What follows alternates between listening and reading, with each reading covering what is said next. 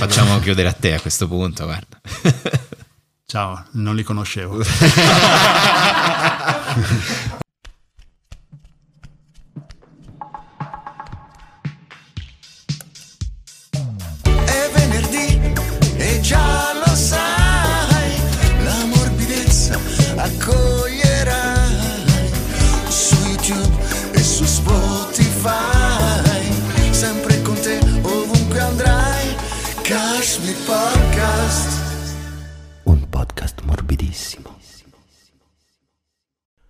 Prodotto da Tamago, si ringrazia Crodino per la collaborazione.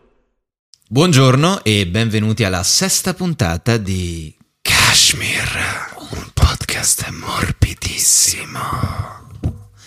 Buon 2023 a tutti. Tanti auguri di buon anno a tutti quanti i nostri ascoltatori e le nostre ascoltatrici. Ascoltatrici. Ma soprattutto auguri di buon anno al team di Kashmir Edo buon anno. Buon anno, buon anno Luca, buon anno Tahir, buon anno Carmelo, buon anno, Buon anno Cecilia, buon, anno Alice, che è a Catania che ha iniziato l'anno nel migliore dei modi. un raffreddore che andava di moda un paio d'anni fa, diciamo. Non so se, se si è capito. Un raffreddore a zampa d'elefante, Esatto. diciamo. Esatto. Vita bassa, zampa di elefante, è un po' la nuova moda anche nel 2023. Eh certo, certo, giustissimo.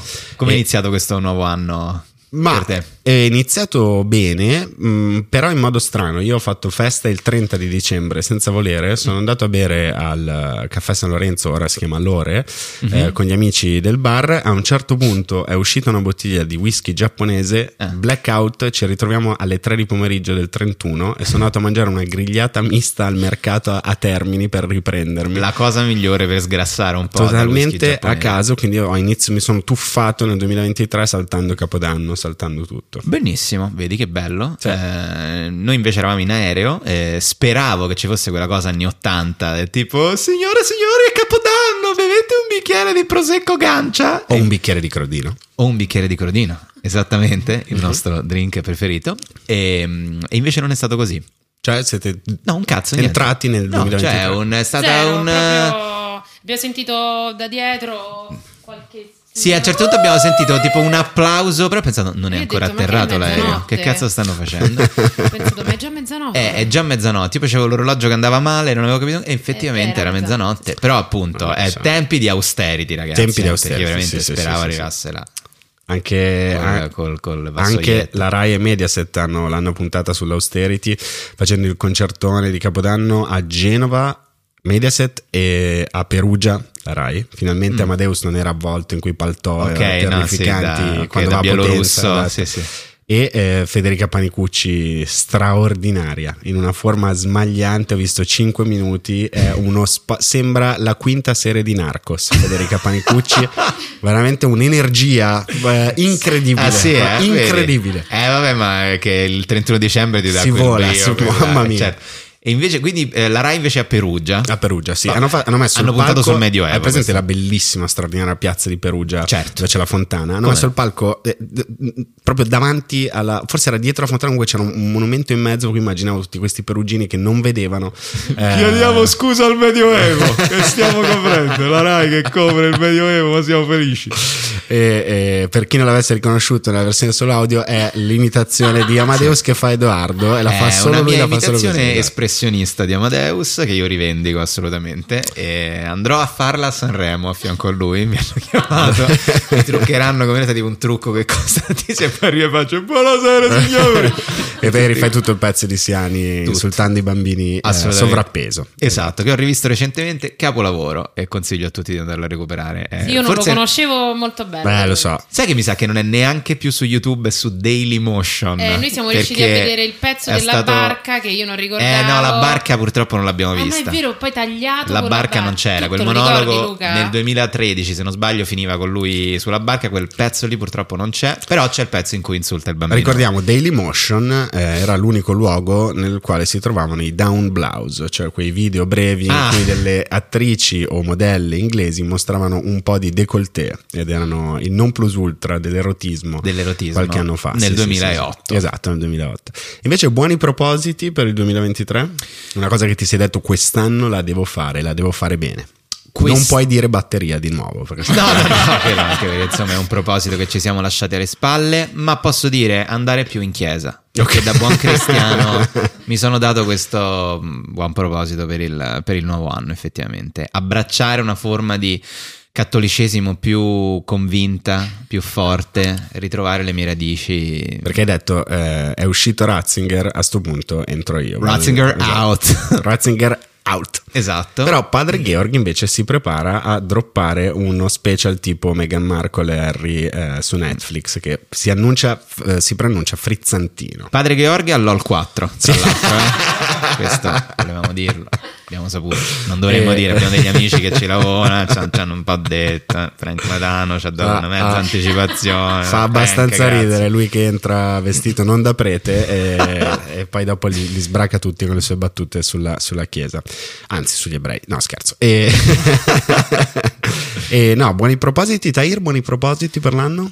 Fare quello che odio fare, cioè tipo non dire di no a priori quest'anno. Ah, bella. Ah, Già mi è successo, tipo serata indie, dai, no, sei un coglione e invece ci sono andato, ci vado. Bravo, bravo, bravo a cantare gazzelle. Bravo. Ma a cantare, cioè le serate karaoke oppure era un concerto? Mi sono accollato pure una serata karaoke, però Madonna, che bello. Erano Tahir, Pensa Tahir a Tahir te, e Ora. però fare quelle cose che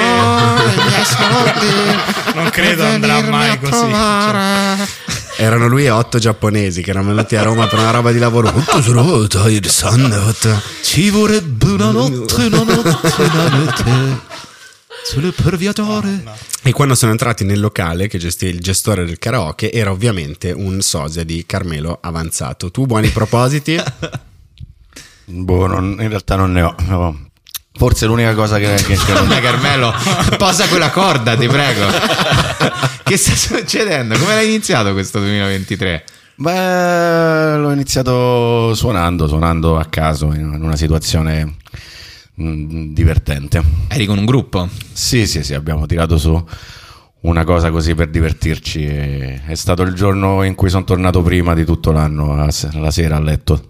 Ah sì? Sì, sì. Ed è andato sul ponte dal quale fa il tuffo, quel tipo romano. Eh. Mister Ok, Mister certo. Ok, solo che l'obiettivo di Carmelo non era fare il tuffo e poi grandi applausi. Che bello, ci vediamo, ma era diciamo il biondo Tevere. momento. Sì, Abbracciamoci. comunque è vero, percepite giustamente. In realtà il, il mio guarda. umore è un po' sceso, sì. Eh, eh, sì. ci dispiace Ma faremo di tutto per rialzarlo. Faremo Sarà di un, tutto un per grande rialzarlo. 2023, Carmelo, te lo Anzi, promettiamo. buoni propositi del 2023, alzare un po' l'umore di Ecco, Carmelo. di Esatto. Carmelo, e infatti. Non troppo. Sì, Non troppo. senza medicine. Nei limiti, nei limiti, senza medicine e senza aggiunte extra.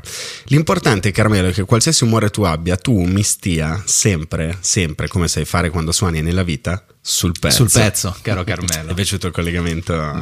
Guarda, stai migliorando sempre di più. Sto, mi- sto puntando a RTL 125. Eh, si prima o sente, poi sei pronto farò. per la diretta e la Esatto. radio di flusso. Sì, sì. Stare sul pezzo. Pezzo. è il tema della nostra puntata di oggi. Della puntata di quest'oggi stare sul pezzo inteso come eh, essere dei grandi interpreti dell'attualità, capire quando una notizia merita di essere raccontata. Pare che tutte le notizie vadano raccontate, per questo ne parleremo con il nostro ospite.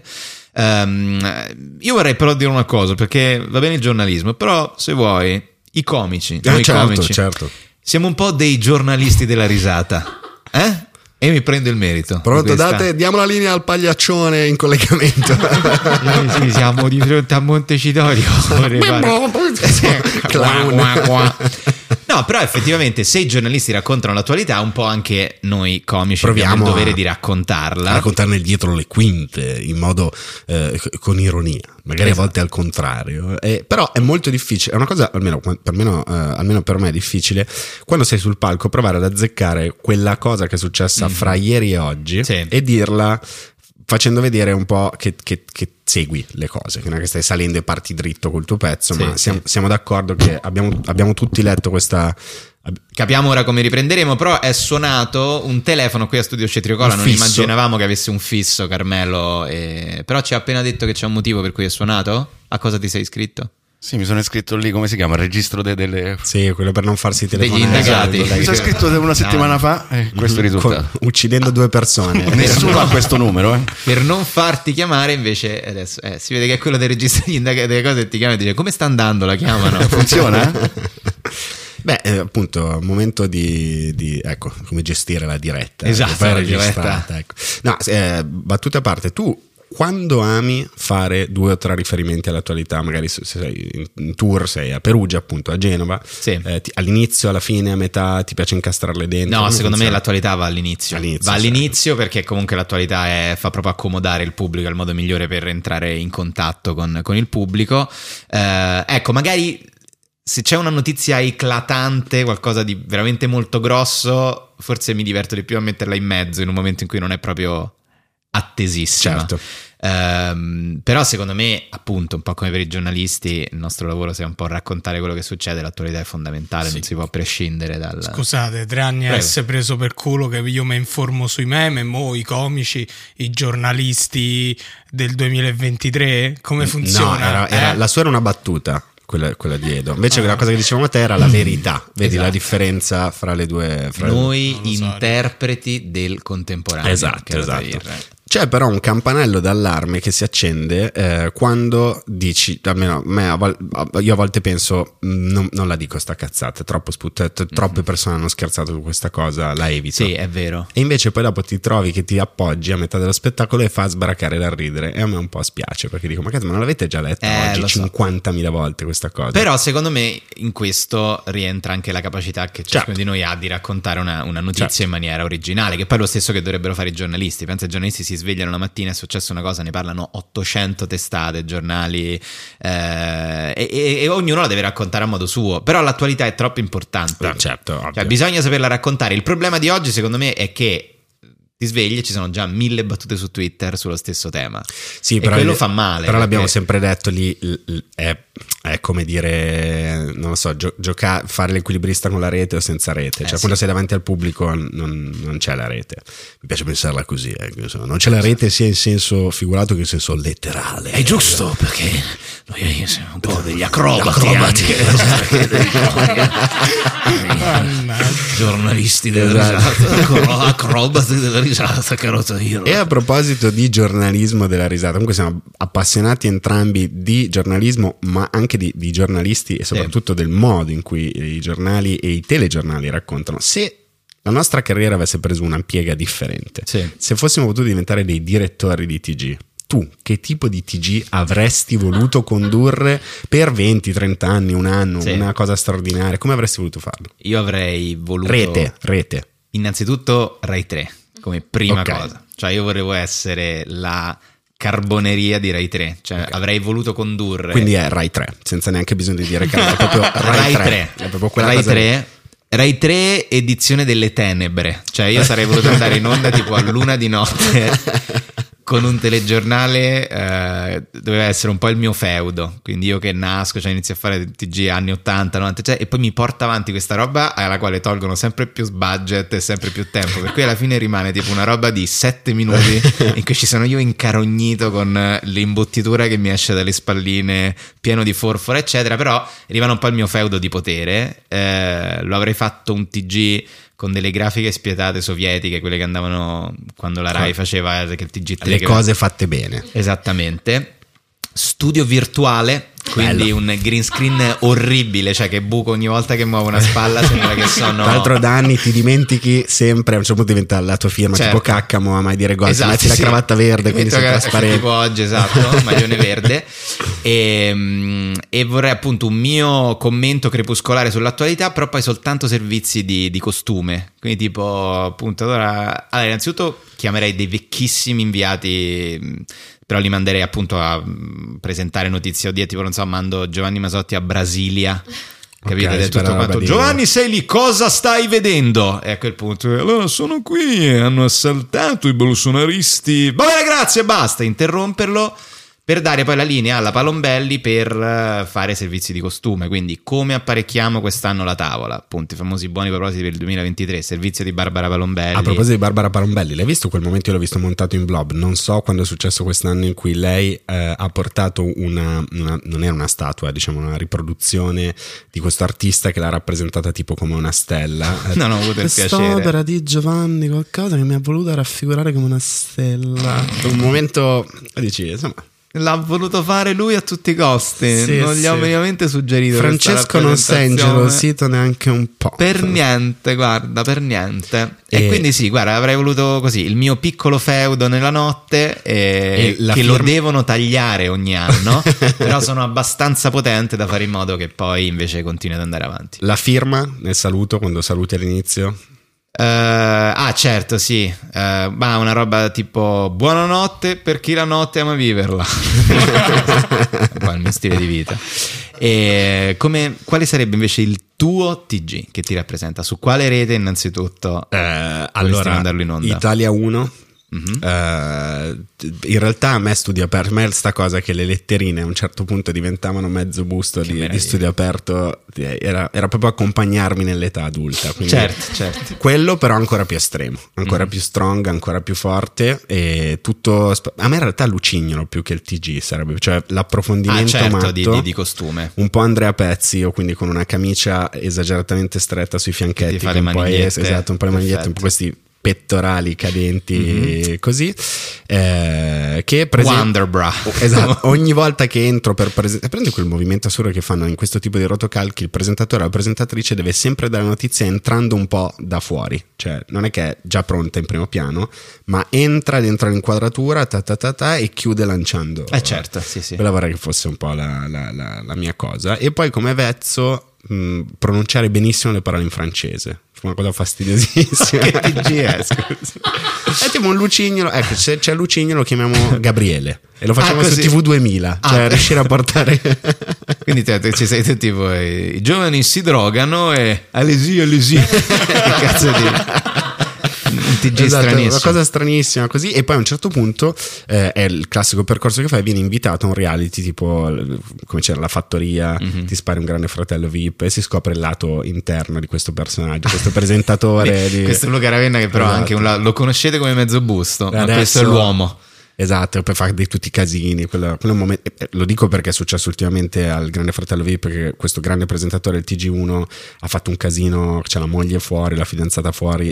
Ha fatto un po' lo stupidino con una al Grande Fratello VIP, ha fatto Mhm, una mhm. lettera. E scoprire queste cose dei giornalisti eh, mi, mi- Perché mi gli dà affascina. effettivamente un lato, sì, un lato umano. eh, diciamo che sì, li si umanizza. Perché poi è uno.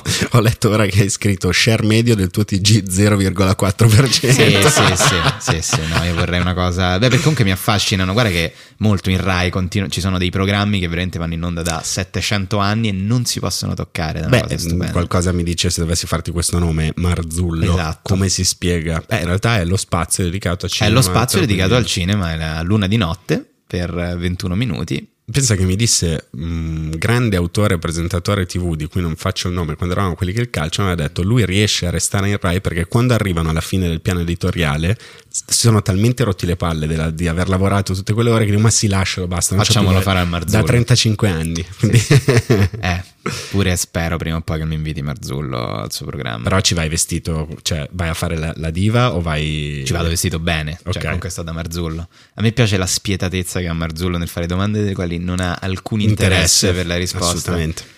Poi intervista quelle attrici. Eh, Silvana Gabbani, lei, secondo lei essere donna è un modo per vedere il mondo o vedere il mondo è un modo per essere donna? Ma io penso... Lei è del che- Capricorno, tra l'altro, le interessa Sì, l'oroscopo, sì, sì, l'astrologia. Sono il Capricorno ascendente Com'è bilancia. stato lavorare con Antonio Avati, un grande maestro, la musica, le musiche di Antonio Avati, le Pupi. sceneggiature, Pupi, Pupi. Pupi, Eh, Pupi Avati, lavorare Pupi. con- figli ne ha Pupi? Eh, che eh, fa?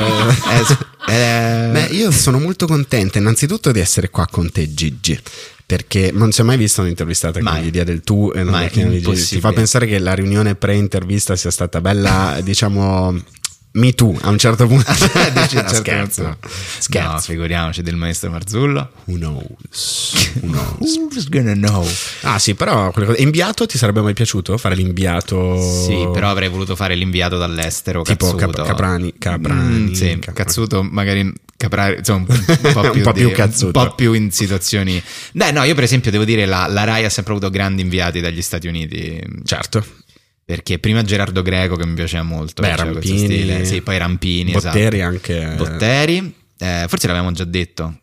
Invecchiare con la serenità di Rampini, cioè No, invecchiare con quelle bretelle, saper portare quelle bretelle in quel modo. Probabile. L'inviato, ma no, però anche lì l'inviato, boh, Beh, tipo Joe Squillo bello, eh. tipo Joe Squillo, TV Moda, quelle cose che fai. È bello che tu sei legato a questa estetica. Enrico Silvestrin, praticamente. Sì, sì. Grande. guarda, Voi avete mai sentito l'imitazione che gli faceva Federico Russo, eh, Enrico Silvestrin? Eh, Era una delle cose che mi facevano più ridere nella mia vita. Ah, Ciao sì, belli sì, la faceva. Sì, la faceva.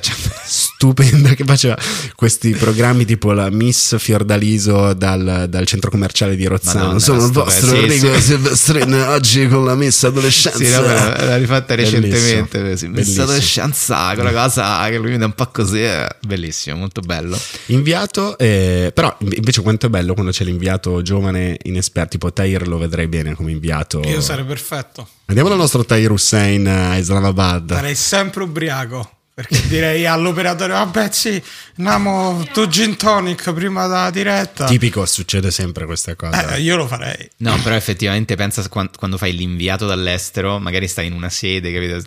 Sperduta, veramente a Rio de Janeiro, e tu pensi, "Eh, non deve succedere un cazzo. Poi succede la cosa, la sera prima ti sei devastato, il giorno dopo devi raccontare che dei bolsonaristi hanno preso il governo a Brasile, hanno assaltato il palazzo Occhiali del da governo. sole si può fare. Tipico. Aspetta, com'è che si lavora? Fammi ricordare un attimo com'è sta rottura Certo. dei coglioni. Esatto. Hai mai visto un inviato con gli occhiali da sole? No, mai. Beh, ci sono redazioni in giro per il mondo che io non so, lo scialacquo di soldi, Ah, cioè beh, comunque certo. costa l'ira di Dio e tieni uno lì, poi non è che, cioè magari poi veramente lavora sei giorni all'anno. cioè, Beh, c'è quei due o tre paesi dove deve averli per Eh, forza, certo, sì. Inghilterra, Ma secondo me America. ci sono delle sedi di- che uno neanche sa. E che La forse sede è Rai meglio- di- eh, del centro am- Sud America, Sì, insomma, secondo me Manaus, sì, che- dove esatto. Sorrentino ambientato hanno tutti ragione. quando- Esatto, secondo me c'è uno che sta lì e che aspetta, cioè tipo deserto dei tartari, succederà qualche Uno in. Costa Rica ci sarà e Esatto. pensa che stai in Costa Rica tutto l'anno. Ma no, capito. secondo me mi copri Il il, centro inviato a San America, José. dai. Esatto. Sì, poi devi partire, fai... Devi partire, sì, vabbè, c'erano delle Carmelo ha il physique du role dell'inviato Rai che viene dimenticato in Unione Sovietica.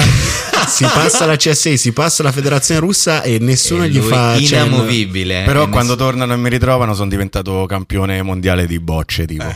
Sì, bravo, dopatissimo, come gli atleti dell'Unione Sovietica, cioè ti sono cresciuti tre gomiti praticamente e tu sei il più grande giocatore di bocce. È vero, sai che ti ci avrei visto bene come inviato dall'estero? Sì, sì, Elegantissimo sempre, uno stile di servizi Con un- impeccabile. anche lui con un vezzo particolare, tipo una basetta bianca e una nera, perché lui è... Che cazzo è un pazzo. DJ? Sì. Chi è? Cioè, E quei, quei vezzi che hanno comunque. Cioè, tu sei, passi la vita inquadrato in quel, in quel piano lì, Sì, in sì, quella sì. dimensione lì. Quindi ogni volta che fa un piccolo cambio, ogni volta che fa una certo, piccola cosa, sì. si nota tantissimo. e Carmelo la firma così, come gli occhiali di Mughini, diciamo. eh certo, sì, sì, sì, è un po' il, è un po' il suo modo. A proposito di TG, a proposito di inviati, ovviamente è divertente scherzarci, ma adesso passiamo alla parte seria della puntata. Eh, noi normalmente introduciamo l'ospite con la classica panoramica schiaffo, la firma. Di... È un po' la firma del maestro Hussein. Esatto. diciamo. Ma solo per oggi abbiamo un filmato dal nostro inviato nel Canton Ticino, Guido Ravenna. A te.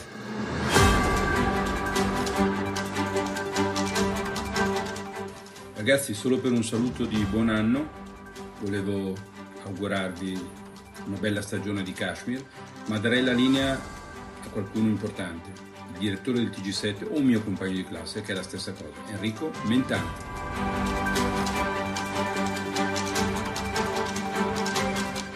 Ringraziamo il nostro inviato Guido Ravenna per aver introdotto l'ospite di questa puntata, Enrico Mentana. Ma mi avete fatto questa sorpresa.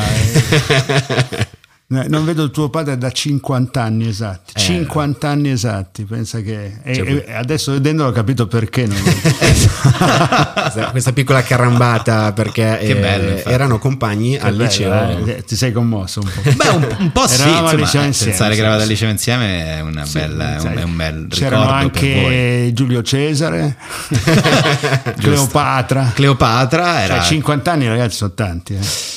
Beh, 50 questo, questo, Voi non lo potete ancora capire. questo No. ha molto a che fare con la prima domanda che ti facciamo, recuperata da un'intervista di Sabelli Fioretti nel 1999 in cui ti chiedeva cosa fai per tenerti giovane e tu avevi risposto io gioco alla PlayStation. Controdomanda, ma coi tuoi figli? No, no, da solo. avevi risposto così. Ti ricordi di aver risposto così? Sì, o- ed era vero. E era ora che è vero. uscita la Play 5? No, ma ho smesso dopo l'intervista. Ah, ecco. Era per dargli una buona risposta. No, no, no, no, eh, avevo iniziato due giorni prima di... No, sto, sto scherzando. No, è vero, giocavo, poi gradualmente ho articolato, diciamo, eh, i miei giochi e adesso ho smesso. no? Ho, ho appeso la PlayStation Al chiodo. Al chiodo. No, ma sono passato attraverso cose anche più, più semplici e meno semplici. L'ultima stagione è stata quella del Sudoku, adesso ho tante cose, troppe cose da fare. Capisco. Dal, dal TG a Open ai cagnolini, non in quest'ordine.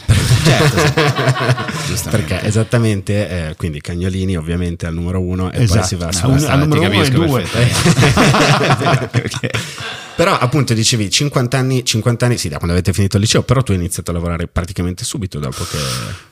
Beh, diciamo insomma che il- sono entrato al TG1 che avevo 25 anni ed ero ovviamente l'apice di un inizio di carriera giornalistica, ero appassionato, sono figlio di un giornalista, ho sempre mi prendevano in giro i compagni di liceo per una, Perché? Beh, per una passione smisurata per il giornalismo. Ero adesso una razza che si è quasi estinta, eh, un lettore di giornali eh, accanito proprio, sapevo, conoscevo i nomi, mi prendevano in giro per questo, conoscevo i nomi dei corrispondenti più lontani, più remoti Sì, dei, sì. dei giornali, seguivo veramente tutto, perché? Perché mi piaceva il sistema giornalismo, il sistema di informazione e, e effettivamente poi no- non ho dirazzato troppo. C'è un momento, e tu- ti faccio questa domanda che se ne abbiamo insegnata, c'è un momento in cui da questa passione a come si è evoluto tutto il mondo del giornalismo hai, hai pensato e hai detto si sta spezzando qualcosa, sta succedendo qualcosa? No, ho sempre pensato che ci fosse una linea evolutiva, lo penso tuttora tra l'altro, cioè eh, siete appassionati di cinema? Beh, sì. C'è una frattura fortissima, i giovani, i ventenni, trentenni non vedono più nessun film in bianco e nero a prescindere, lo ritengono la preistoria, no? E per la massima parte guardano soltanto i film Avengers, queste cose di questo genere. Ovviamente il cinema è, tut- è tanta altra roba, è tanta altra roba dal mio punto di vista in meglio. E però nessuno ha mai pensato che il cinema andasse a morire. Per meglio dire, qualcuno può pensare che nelle sale durerà ancora pochi anni o decenni, no? Ma è ovvio che attraverso tutto quello che abbiamo visto, eh, le cassette, i DVD e poi l'offerta over the top, come si dice, no? Eh, tutte queste cose eh, che hanno dato, ridato linfa e soprattutto hanno ridato commesse no? al, al settore del, Sì. del cinema, si vede che il cinema andrà sempre avanti, così come l'informazione per forza. Però ci sarà un giorno fatale in cui chiuderanno le edicole perché tutti leggeranno in un altro modo e non leggeranno comunque il giornale che oggi si sfoglia guardandolo sul tablet come fanno coloro che sono l'evoluzione del lettore di giornale, lo faranno leggendolo. Ad esempio, vi dico solo una cosa che è la più semplice per tutti. Noi tutti pensiamo che il futuro che si è fatto presente siano gli smartphone, no? Ma noi non sappiamo se tra dieci anni ci saranno ancora gli smartphone. Potrebbero essere superati da qualcosa di, eh, di superiore, no? Sì, di, sì. di ulteriormente evolutivo dal punto di vista della facilità di fruizione e dalla polifunzionalità, no? per cui puoi telefonare, guardare le mail, eh, guardare i film e leggere le notizie. No? Però per ora siamo a questo punto di caduta. Il punto di caduta dello smartphone è in questo momento lo smartphone il giornale più letto del mondo e anche il giornale più letto d'Italia. Ma nel momento in cui hai sentito parlare di Twitter la prima volta, hai detto, cioè, co- com'è stato? Hai pensato- No, che io sempre. Allora, qualcosa. innanzitutto, io mi onoro di essere stato il primo ad andarmene da Twitter. Ah, ecco. da questo punto di vista sono evolutivo. È vero perché tu, tu hai chiuso il profilo. Dieci anni fa. Dieci anni fa. Dieci anni fa. Oh, oh, perché? Perché? Perché era diventato quello che poi progressivamente è diventato ancora di più, quello in cui eh, gli attaccabrighe prevalgono sui ragiona- Certo, sì. ragionatori Una o gli assertivi, vanità o persino sui spiritosastri che sono la vera categoria Mhm. principe iniziale di Twitter, quelli che fulminano con una battuta che è come un titolo di avrebbero detto gli antichi, un titolo del male. No? Sì, sì, sì, certo. No, è, è questo. Poi diventa eh, come quasi tutti i social che vanno quindi amministrati con intelligenza da parte chi- di chi apre una, una pagina, un profilo, eh, sono eh, a terra di scorribanda di, di- degli haters, dei frustrati, di quelli che vogliono avvelenare i pozzi, eccetera, eccetera. Twitter, la prima volta che ne ho sentito parlare, mi sembrava una cosa un po' fighetta no? di quei giornalisti che in fondo all'articolo mettevano la firma e, loro, e poi la- il proprio indirizzo L'account. L'account, ma che Madonna, cavolo, cioè, o, stai sul Certo. giornale Sì, come sì, se uno in una macelleria poi mettessi in fondo sono anche un poeta e bravo. o viceversa, eh, ben inteso. non Ti so ricordi qual è stato il tweet che ti ha fatto venire voglia di chiudere Twitter? Sì, uno contro, pensate, poi ci avevo litigato pochi giorni prima, però è uno contro Giuliano Ferrara che era di una meschinità. Mm. E io mi sono detto, ma perché io devo passare il tempo o a difendere me stesso, a difendere gli altri o a rintuzzare? Cioè, a me piace fare, come dire, quello Sì. che una volta, sempre ai tempi di suo padre, si chiamava il bon mot, cioè Mm. ah, il, il, il witz, il witz, come dicono gli, ebrei, no? Il, la battuta fulminante, eccetera. Il Mi motto piace. di spirito. Il motto, no? Ecco, mi piace, mi piace, però eh, non è che si può fare quello di mestiere. Ferrara non aveva Twitter all'epoca per, per Secondo me ce l'ha rispondere. ancora addirittura. Ce l'ha ancora. No, ma non è questo, non è per difendere i deboli, che ob- obiettivamente no. Che Ferrara, Soprattutto poi, allora, eh, no? esatto. Eh, evidentemente non lo era. È, è una cosa, mh, cioè di, di fondo, a che serve veramente stare su Twitter? Adesso poi eh, Mu- eh, Elon Musk, eccetera, eh, c'è un'ulteriore evoluzione o involuzione, ma certo, se sentite dei rumori, sono i Sono- miei sì, cagnolini, sì, sì, eh, sì, quelli, di cui, quelli di cui prima. E però ripeto, eh, io capisco chi sta su Twitter a tempo libero. Certo. Ma e, e invece i giornali, questa è una domanda che mi. Come, come leggi i giornali quotidiani la mattina? Due righe La ogni. notte. Ecco, sei un lettore da, ma sei un notte, lettore da smartphone notte, o no. ancora compri il giornale? il Io, è ancora peggio, è ancora peggio. Io li leggo qui. Ah, proprio sul cellulare. Mi sveglio di notte e comincio a leggerli. Mm, Cioè vado a letto e ho già letto i primi, quelli che si leggono a mezzanotte. Ok. E verso le 4, le 5, le 6 mi leggo tutti gli altri. È una cosa da demenziale, però mi permette di essere già pronto all'inizio della giornata. Mhm. Teniamo conto che veni- nasco già preparato alla Certo. giornata, nel senso Sì, che sì. ho fatto il telegiornale la sera prima, conosco le notizie nella massima parte. E quindi però l'edicolante... Dirigo- Mm. d- dirigevo ormai, Eh, sono l'editore eh, di un, eh, di un giornale online, quindi sono aggiornato in tempo reale. Però i giornali sono un'altra cosa, altre cose, le opinioni, eh, gli editoriali, le notizie locali, che sono la cosa più importante, perché, come dire, il vero mainstream, parola che viene utilizzata a capocchia o da tutte le parti, soprattutto dai, dai contestatori del tempo attuale, il vero mainstream sono le notizie che tutti possono avere e che tutti effettivamente hanno, no? cioè eh, l'assalto al- ai palazzi delle istituzioni in Brasile è una notizia con le immagini che hanno tutti, Che allo, hanno stesso, tutti, esatto. allo stesso modo. La notizia di quello lì che spara a quello con la ruspa al vicino di casa che gli vuole distruggere casa e lo uccide e le motivazioni eccetera, quella comincia a essere un'altra cosa che essendo più vicina ad altri interessi non tutti hanno. Quali sono questi interessi? Attenzione. Il giornalismo da sempre è soprattutto il racconto di cose normali che fanno persone conosciute. Cioè, Giorgia Meloni va per la prima volta a, a incontrare il Papa in Vaticano. Qual è la notizia? Questo fatto in sé, però è una cosa normale. Uno che va con la ruspa a tentare di, eh, di abbattere la casa del suo vicino per una disputa Sì. è una cosa eccezionale che riguarda persone senza nome. no?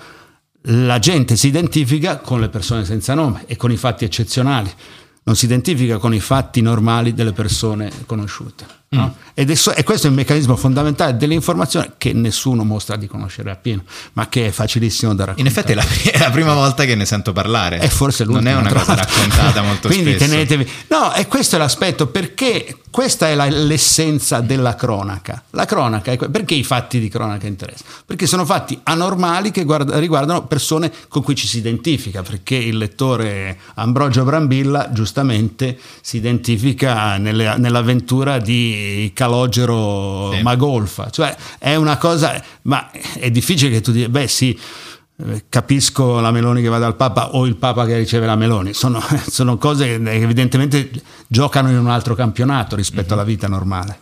E quindi secondo te come fa il giornalismo, come può il giornalismo difendersi da Twitter, da internet, dalle notizie date a migliaia ogni mattina tutte uguali, identiche? Basta approfondire? Eh, Non è che basta approfondire, deve mostrarsi credibile, autorevole e sapere che comunque è successa una cosa, per cui una volta i lettori dei giornali erano eh, X, adesso sono X diviso 4, però in compenso la platea di chi legge magari le notizie fatte dalla stessa redazione giornalistica attraverso altri strumenti, eh, il sito piuttosto che la, eh, che, che la pagina a pagamento, eccetera, eccetera, sono potenzialmente molti di più. E c'è un'evoluzione, sapendo che però quella stessa notizia nel momento in cui viene eh, pubblicata diventa eh, contendibile, nel senso che la possono copiare, eh, modificare. Sì, questo lo vediamo sempre. Ecco, cioè la questione girano su è le siti notizie che girano e quindi si chiama distruzione di valore in termini economici, no? Se una cosa è alla portata di tutti. Certo, eh, perde eh, valore. certo. Ecco, e, e- e lì il, il futuro è eh, di tutti che cantano la stessa canzone o le stesse canzoni, però eh, bisogna che uno faccia eh, capire che ha una voce migliore o una maggiore, miglior stile di, di crooner. eh, Che, che vi posso dire? Insomma, è ovvio che in questo momento ancora prevale che cosa?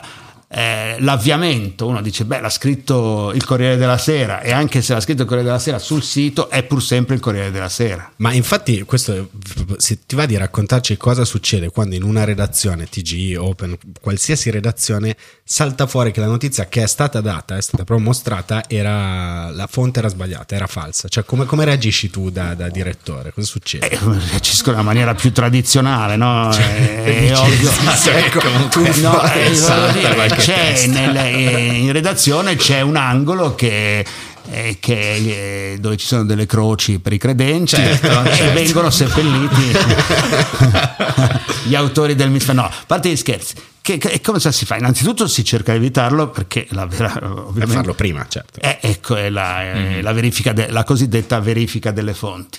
La citazione delle fonti, perché uno dice eh, eh, le- i russi sono entrati nella città di Bakhtiar, Sì. no? dice la TASS, dice il portavoce del Cremlino. No, poi così, se non è vero, non solo non devi smentirti, ma addirittura hai spazio per un'altra notizia. Kiev contesta l'affermazione. Cioè, la verità vera è che a volte basta mettere tra virgolette una notizia, no? Eh, debellato il, eh, il male del secolo, eh, dice, dice il professor tal dei tali. Cioè, se tu lo metti assertivamente, senza virgolette, sembra che la notizia Sia è certa, verificata, ufficiale. No. Ecco, quindi ci sono molte cose, ma soprattutto sta, sta alla capacità di evitare di, di- di pestare quello che Il proverbiale. Ecco il proverbiale cilindro. Certo. e, e- e quando, lo vedi, quando vedi che succede magari a un'altra testata, ti- ti- cioè, No, che- non c'è quella roba di godimento. non- eh, Ah, non no, ci eh, anzi, non si gode per le no, no, tieni conto che una delle cose che facciamo è il fact checking. Eh, il fact checking è dove coglie coglie Mm. ovviamente, capita a tutti, però io dico che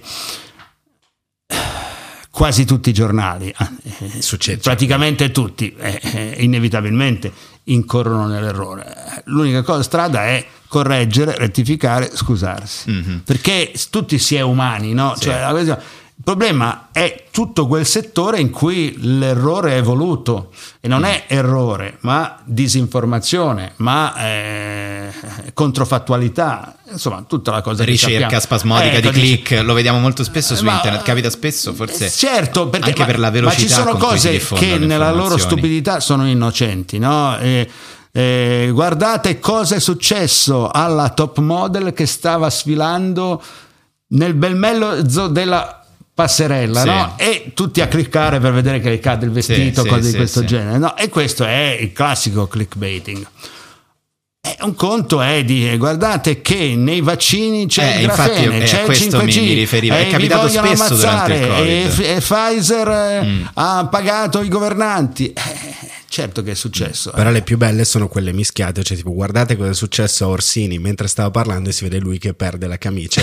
Esatto. No scherzo, questo non succede, ma magari sarebbe più divertente. No, certo, e poi ovviamente noi ci misuriamo negli ultimi tre anni con eh, una serie di cose che con gli, effetti a catena che hanno sulla vita anche di tutti noi, eh, hanno diviso per forza, perché quando tu hai già una vocazione all'opposizione dura, alla controfattualità, appunto, gente che dice che ci sono scop- eh, cospirazioni, complotti, no?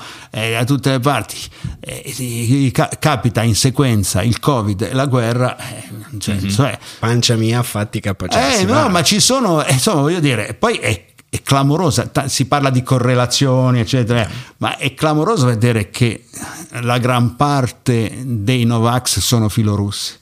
No? Mm, cioè, con- mm, mm. cioè, scelgono, sembrano dei bastian contrari. Se non fosse che c'è qualcosa di più, di qualcosa di diverso, non è che sono pagati in rubli, dico, ma c'è proprio una concezione dell'opposizione dura contro quella che, che è l'opinione sensata e prevalente, che, che eh, si curano, che il Covid si cura con i vaccini, che se eh, uno ha- invade un altro paese non, non può aver ragione. Ecco, eh.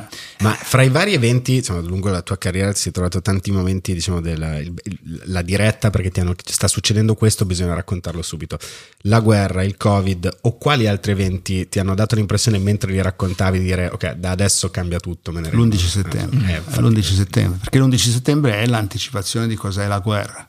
Cioè, quando tu ti immagini eh, eh, lo skyline di Manhattan e vedi arrivare eh, degli aerei che distruggono eh, le torri gemelle, io mi ricordo, dopo la prima torre ho detto guarda, un incidente terribile. Sì, sì, eh, acceso quando, sì, quando, quando tirano giù la seconda torre, Due incidenti terribili, è è evidente che sta succedendo qualcosa di grave. Poi si viene a sapere del Pentagono, l'altro aereo, e non sai se c'è qualcos'altro.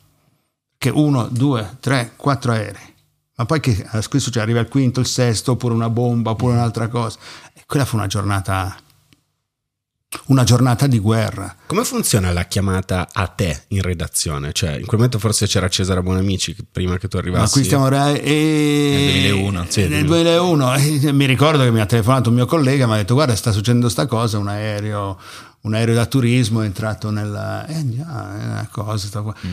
Poi è arrivata la notizia del secondo aereo no? e mi ha, mi ha telefonato la redazione e allora eh, niente sono corso in ufficio e sono andato in onda ma non c'è tempo c'è tempo soltanto questo nella sfortuna c'è stato un vantaggio, si parlava della città più illuminata del mondo, no? Stai parlando Sì. eh, di Ma- Manhattan, il cuore di eh, New New York, Eh, lì dove c'è a due passi la borsa, que- cioè la zona veramente più collegata del mondo. E tutte le televisioni già, mostravano già le immagini, non dovevi fare niente se non vedere e raccontare quello che vedevi e quelle che una volta si chiamavano i dispacci d'agenzia, cioè le notizie che arrivavano, dice allora adesso eh, è Bush è là e allora il suo vice, cioè è tutto quello.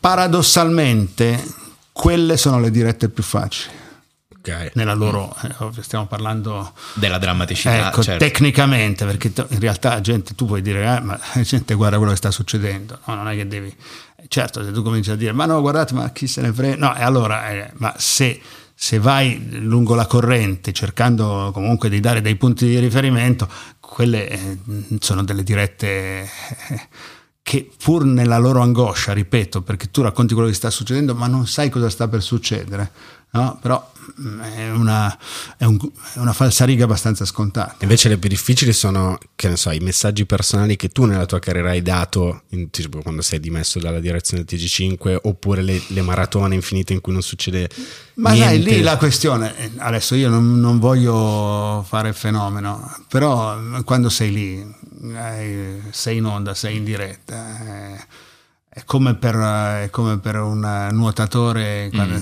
c'è l'acqua. Quando devi nuotare. eh, nuoti, nuoti, non c'è, non c'è un grande... cioè qualsiasi sia la questione, è difficile, difficilissimo, facile, però sempre quello è, stai neanche... cioè vivi in un flusso che è lo stesso di chi ti guarda, no? quindi non hai un problema, sai che, c'hai- che hai davanti a te eh, idealmente chi ti sta ascoltando, ti segue e tu cerchi di interagire, quasi di ammiccare. eh, anche, anche nelle situazioni più drammatiche o Sì. tragiche, hai comunque un feedback, lo senti, lo capisci e devi dire, devi raccontare quello che succede, quello che sai, quello che puoi fare. Poi alcune le fai bene, altre male, altre così così. Adesso parlavamo di tensione, ovviamente eh, lavori differenti e tutto, però nella storia, quando si gestisce un TG, c'è, spesso succede, succedeva forse un po' di più negli anni 90 o inizio 2000, che magari un servizio non parte e si fa la famosa chiamata alla regia. Ora, Mi sa che ora non succede più, non No, c'è più la chiamata alla regia. Io ricordo che pensavo sempre, guarda come si sta gestendo questo momento adesso, il mezzo busto in questione, però pensavo sempre alla persona dall'altra parte, la tensione che sta vivendo perché sa che non sta andando il, il servizio e la carica emotiva, se non parte entro un secondo esplode il televisore. Come- quando poi parte il servizio, la parte fuori onda, lì si scarica un po' Si la scarica sulla regia o eh, si vive Ah, insomma, eh, ragazzi, è ovvio che stiamo parlando di un prodotto che viene confezionato e se è confezionato male, se voi vi arriva a casa un prodotto che avete ordinato ed è mezzo rotto, eh, Mm. oppure c'è soltanto la confezione un po' sfrangiata, problema, arrabbiate. Ecco, io penso sempre, non per me, cioè, perché tanto si sa che si va in diretta, tutto in diretta, non, non- non leggo, non ci sono testi, quindi è ovvio che ci sia, no, eh, che ci siano sgrammaticature o problemi o ritardi, cose di questo genere.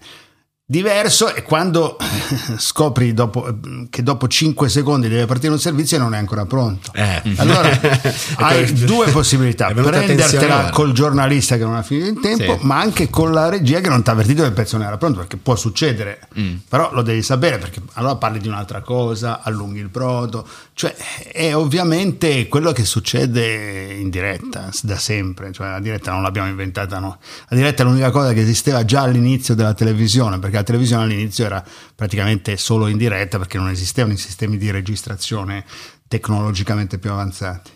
E prima parlavamo dei social, eh, Twitter, però ovviamente non si può, non possiamo farti una domanda su cosa hai provato quando hai visto che c'era la pagina Enrico Mentana blasta la gente.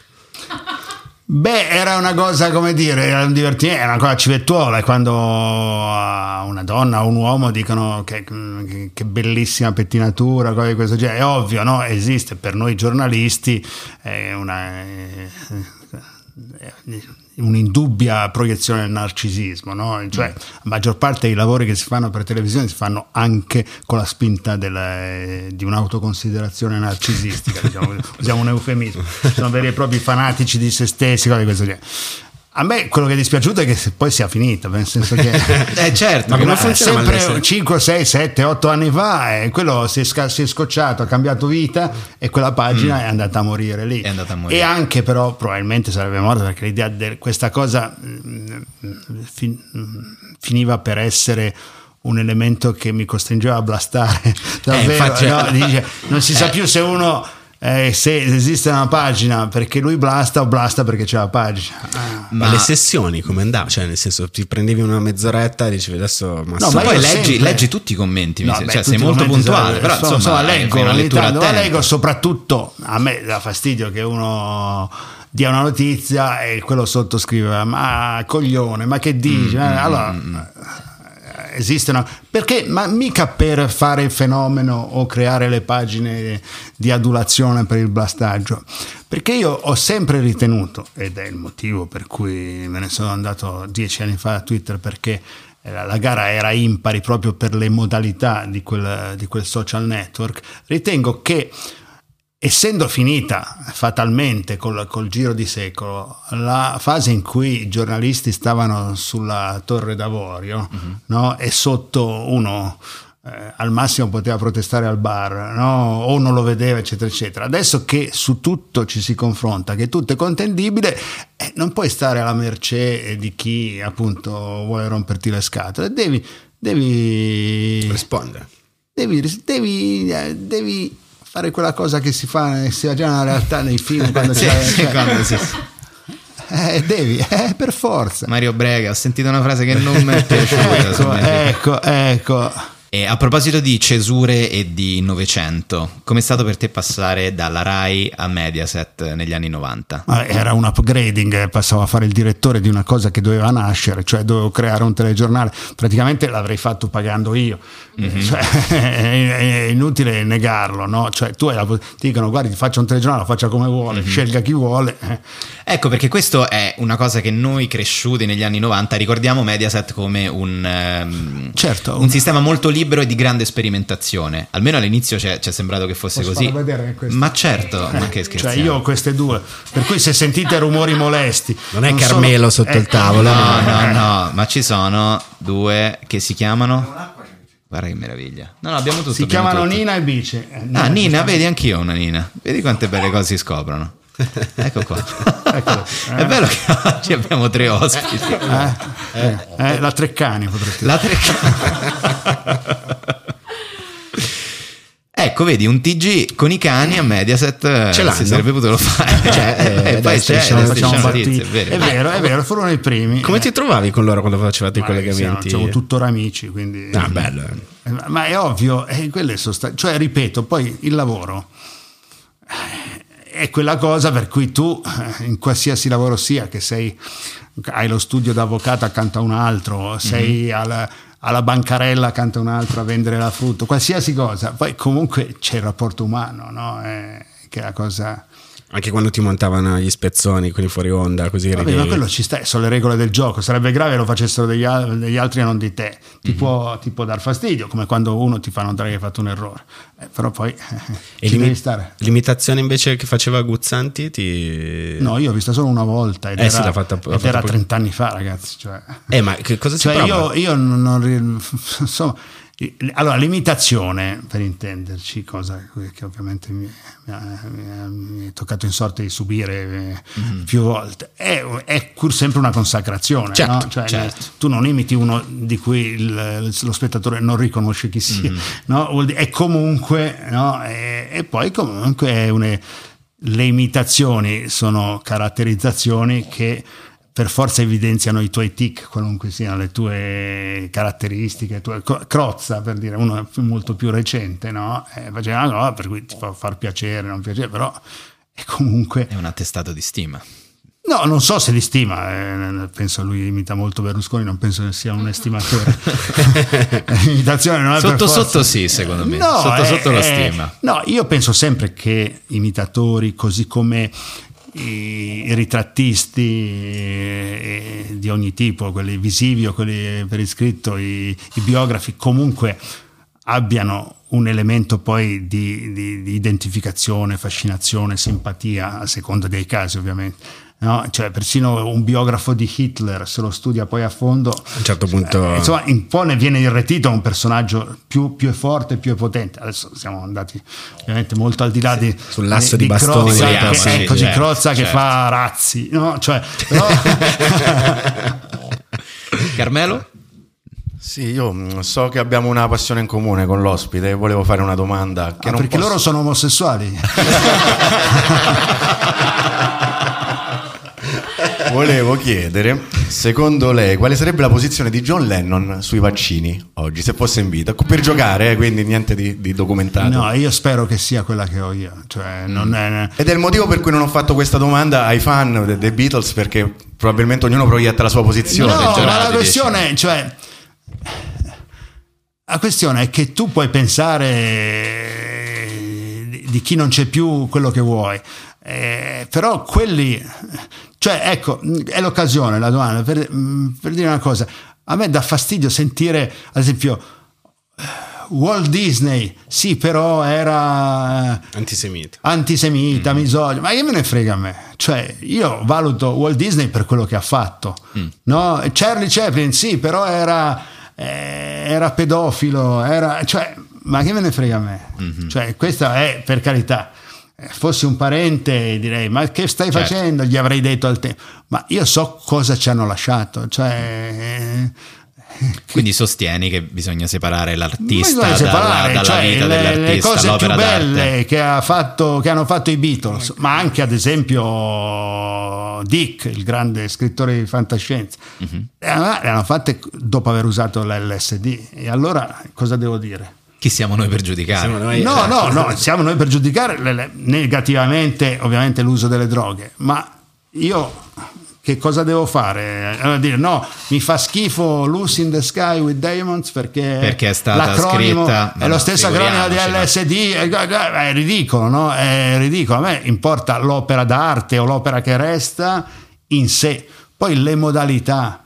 Cui- cioè, questo è il grande problema, quelle cose per cui uno non può più guardare House of Cards perché quello è un porco, ma o- cioè, stiamo parlando, cioè, tutti sappiamo, noi novecenteschi, che tutti i grandi registi hanno abusato dei loro attori. O del loro potere in generale. comunque. Cioè, attori eh, cioè, hanno abusato, eh, cioè, eh, adesso ogni tanto vengono fuori a ondate le cose del Me Too. Sì. Ma cioè, eh, mi ricordo che uscì una trentina, quarantina anni fa un eh, libro eh, di un biografo di Hollywood che si chiamava Il sofà del produttore. E- e era abbastanza evidente cosa, Sì, il- Il cosa- nonno non del era un Costa libro cosa certo. Ecco, non era un libro d'arredamento e possiamo dire che fu scritto per Hollywood, ma poteva essere scritto per ciascuna delle cinematografie nazionali, ivi compresa la nostra. E questo è Vals Verdun, però c'è, insomma, la questione è che la storia è storia, cioè Tiberio buttava giù i bambini dopo averne abusato lì a Capri, cioè eh, sappiamo tutto di cosa Continuiamo a visitare la villa di Tiberio. a Capri. Continuava, ah, e noi dice no io non vado a Capri scusa perché no è una cosa orribilissima è orribilissima e Kevin Spacey è deviato malato Weinstein starà in prigione tutta la vita eccetera eccetera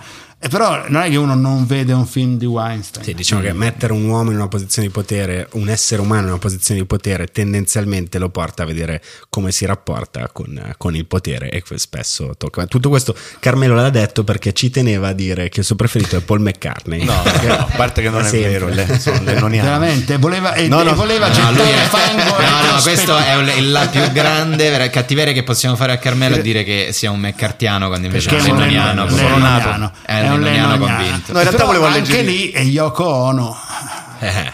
un Volevo alleggerire comunque Ho il- visto il video l'altro giorno di Chuck Berry e John Lennon eh, su Instagram che cantano insieme e, eh, e Yoko Ono appena dietro che urlava in modo eh, talmente strano eh, che Chuck Berry mentre canta fa la faccia come dire Ma che è questa? e Oh, nella Ma clip chi do- ci hai Ma portato? chi ti sei caricato? No, quella era- io, io l'ho visto. La faccia era quella. Sì, chi sì, ti Rock sei Circus, esatto. caricato? Ma è lei, ma era Oh, lei no, di Carmelo, conferma? Rock and Roll Circus, sì. Poi invece volevo fare un'altra domanda quando, mh, quando ha detto che quando l'argomento è più astratto, diciamo, dove serve un- un'identificazione, il giornalista fa uscire più se stesso. E secondo me la domanda limite di questo, eh, di questo esempio che possiamo fare può essere lo sbarco degli alieni. Quali sarebbero i titoli nelle diverse testate giornalistiche dello sbarco degli alieni, dove ognuno può scrivere se sono amici, nemici o, o qualsiasi cosa al primo contatto? Beh, insomma, bisogna vedere che alieni sono, no? Perché ci sono gli alieni di destra e di sinistra. Certo, gli alieni in linea con l'editore e quelli in Ecco, opposizione con l'editore. E, e gli alieni, eh, eh, cioè, il, il suo pregiudizio qual è verso gli alieni? Senza sapere di che colore Beh, sono, io, sarebbero... tendo, io tendo gli alieni a considerarli abbastanza invisibili. Però sarebbe, insomma, eh, fu sperimentato, no? Orson Welles eh, raccontò la, falso- la falsa falso invasione invas- dei, dei marziani, eh, provocando eh, situazioni veramente drammatiche nell'America degli anni 30 che ascoltava la radio come se fosse la verità eh, che veniva rivelata quotidianamente. Eh, io penso che sarebbe cioè, in- allora ci sarebbero una serie di categorie diverse. no? Vediamo, allora gli ali- arrivano gli alieni e allora chi sono, da dove vengono, co- se possono aiutarci o, o- o distruggere la, la vita sul pianeta e poi eh, che cosa ci possono portare di buono, in cosa ci possono essere utili e poi quelli eh, che dicono aiutiamoli a casa loro. Come no? Una posizione sposata da molti. Eh sì, ehm, Ma volevamo chied- volevo chiederti eh, se si poteva costruire una sorta di mostro tipo Frankenstein, il top del top del top del volto da mandare su eh, edizione delle 8. Cioè, se dovessi dire la classe di questo collega, questo amico, no, guarda, io prontezza. non faccio mai eh, classifiche. Ma No, no, ritengo- non classifiche, pezzi. Eh beh, pezzi per forza sono dei pezzi. Eh, lo so, era un modo no? furbo Eh. di dirlo. Scusa, Eh, certo. se non so fare le interviste. modo, un modo- modo furbo di rispondere. E, cioè, la questione è che io non sono per la personalizzazione, nonostante quello che si crede. Io ritengo che poi la cosa importante è che funzioni il, il trademark, no? cioè tu dici io guardo quel telegiornale, no? e poi ritengo anche una cosa, che il, il vantaggio di farlo condurre al direttore o a figure, come si dice, apicali eh, del giornale sia un vantaggio funzionale, nel senso che tu non devi chiedere il permesso per dare la notizia. Cioè tu arriva una cosa, lo puoi dire. Non solo, arriva una cosa, hai il background per darla e raccontarla, no? Perché poi spesso la notizia arriva in una riga e tu devi spiegare che cosa è. Ecco, cioè, mh, io credo nel TG come prodotto autoriale. Poi uno può essere bello, brutto, anche impappinarsi. Io preferisco il conduttore che si impappina al conduttore che legge nel gobbo. Infatti, io da direttore non ho mai voluto nei miei telegiornali, parlo di 30 anni di attività, il cosiddetto gobbo, quella cosa per cui tutti guardano, sembra che guardano intensamente il telespettatore, ma stanno semplicemente leggendo, con il risultato che sembrano tutti dei simultaneisti perché Sì. non hanno alterazione della voce, no? E, e questo eh, fa perdere la fragranza. Questa è la cosa più importante. E, invece un telegiornale deve essere un racconto che recupera quella che è l'attività umana che si fa da più tempo, che è quella dei cantastorie che passano a raccontare le cose in giro per i paesi, perché prima che esistesse la radio, prima che esistessero i giornali, c'era in realtà il racconto che veniva tramandato, quello che faceva quel collega di livello greco Omero. No, però fate che, che- eh, cioè, dobbiamo avere presente che quella è l'attività umana che si svolge da più tempo, raccontare le cose che sono successe no? o che stanno succedendo. Un bellissimo giro, un bellissimo modo per non aver detto neanche una caratteristica di un, una sola. Beh, però l'ho detta, eh, il, condu- il conduttore deve essere presente a se stesso, deve avere background. Ok, Questo poi può essere bello, brutto, alto, basso, uomo, donna, coi gusti sessuali No, che preferisce, eccetera, eh. eccetera. Però non c'è uno che è meglio di un altro, non deve, non deve distrarre. Ecco, questa- se dico una cosa in negativo. C'era un famosissimo commentatore politico nel telegiornale degli anni 70 e 80 che aveva il cravattino, il papillon. E E- eh. e tu per forza vieni distratto da quello, Certo, no? sì. Se uno conduce senza cravatta, tu passi metà del tempo a dire ma perché si è messo così casual? No? E, e via dicendo. Se la eh, conduttrice ha eh, una collana con eh, appeso un crocifisso, passi il tempo a guardare il crocifisso e dici allora quello è cattolico, è è la notizia cattolico. che mi dà. E sta Allora, mancando di rispetto, Il conduttore cioè. deve... Allora io paragono il conduttore, Carmelo avrà più piacere di questa cosa, al conduttore di elettricità, il conduttore che è il cavo, che Sì. fa passare senza disperdere l'energia da un punto A a un punto B. Il punto A è la notizia, il punto B è il telespettatore. Tu non devi disperdere l'energia di quella notizia, quindi devi distrarre il meno possibile dalla...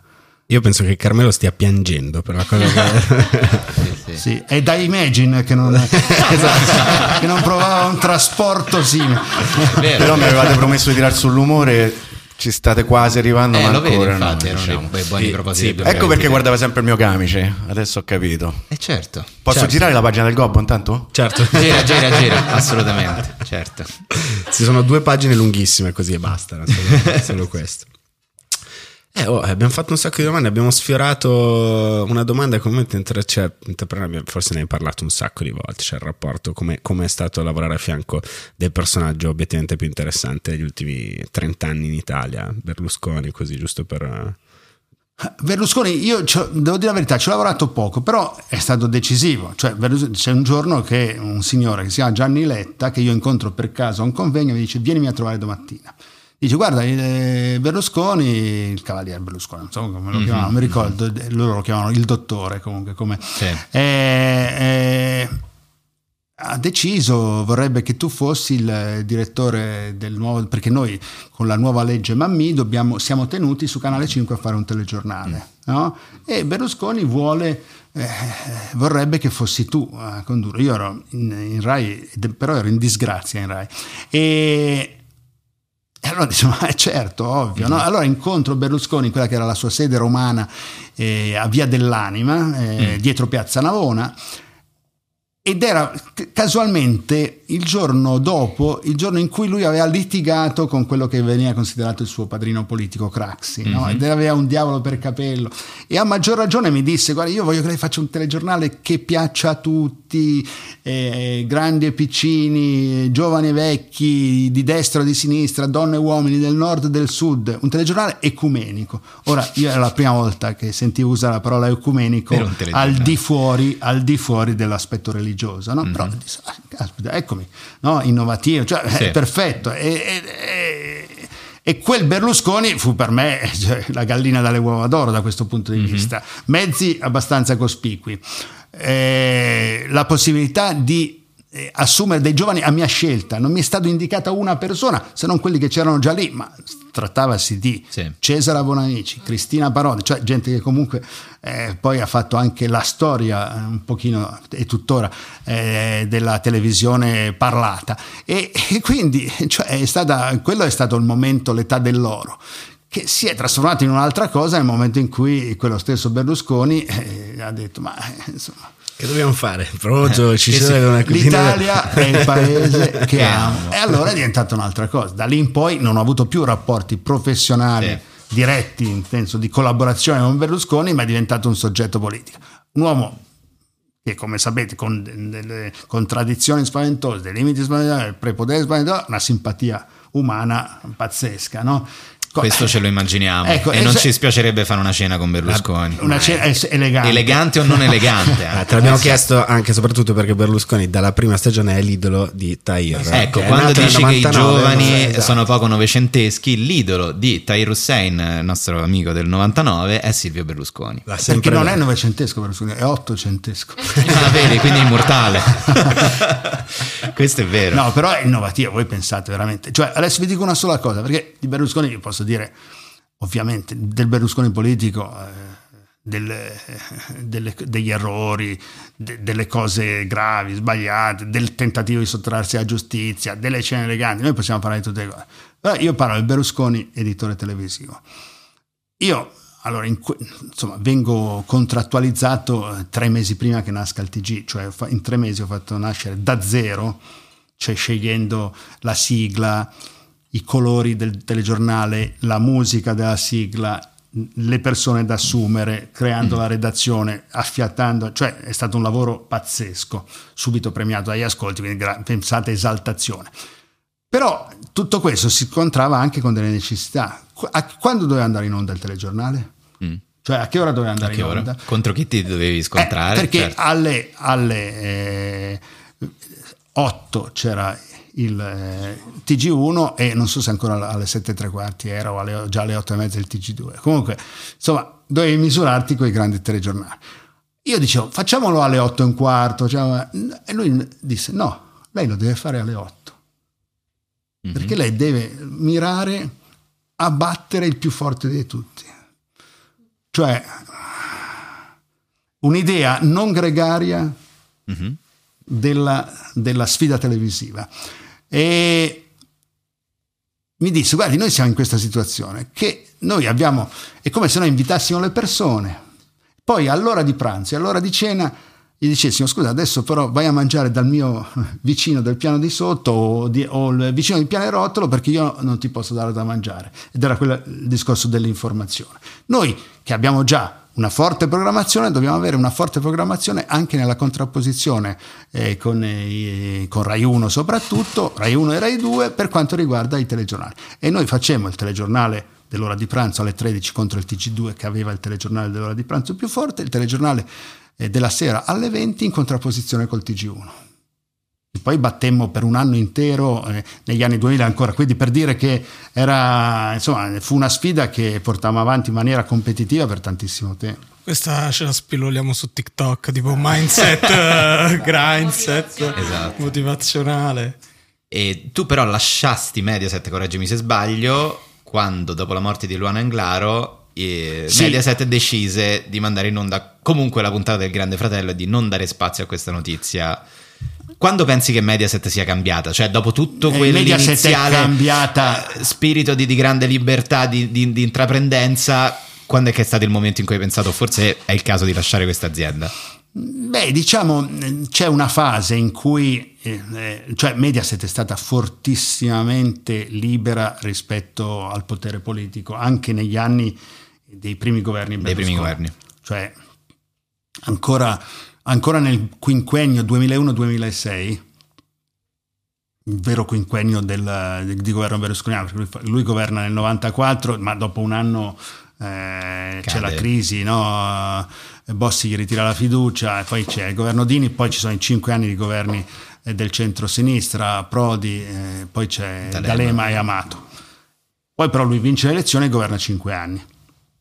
Durante quei cinque anni, peraltro, cioè, eh, vengo rimosso nel 2004 dalla guida eh, del TG5, però dico, caspita, cioè, ho passato 12 anni a fare il direttore, non è che posso lamentarmi come se fossi uno che viene strozzato, no? Cioè, cioè, non, non è un incarico a vita fare il direttore, no? E allora accetto l'altra sfida che è Matrix e faccio Matrix, che, che è stato mol- per me molto di soddisfazione, un prodotto eh, forte che mi piaceva fare.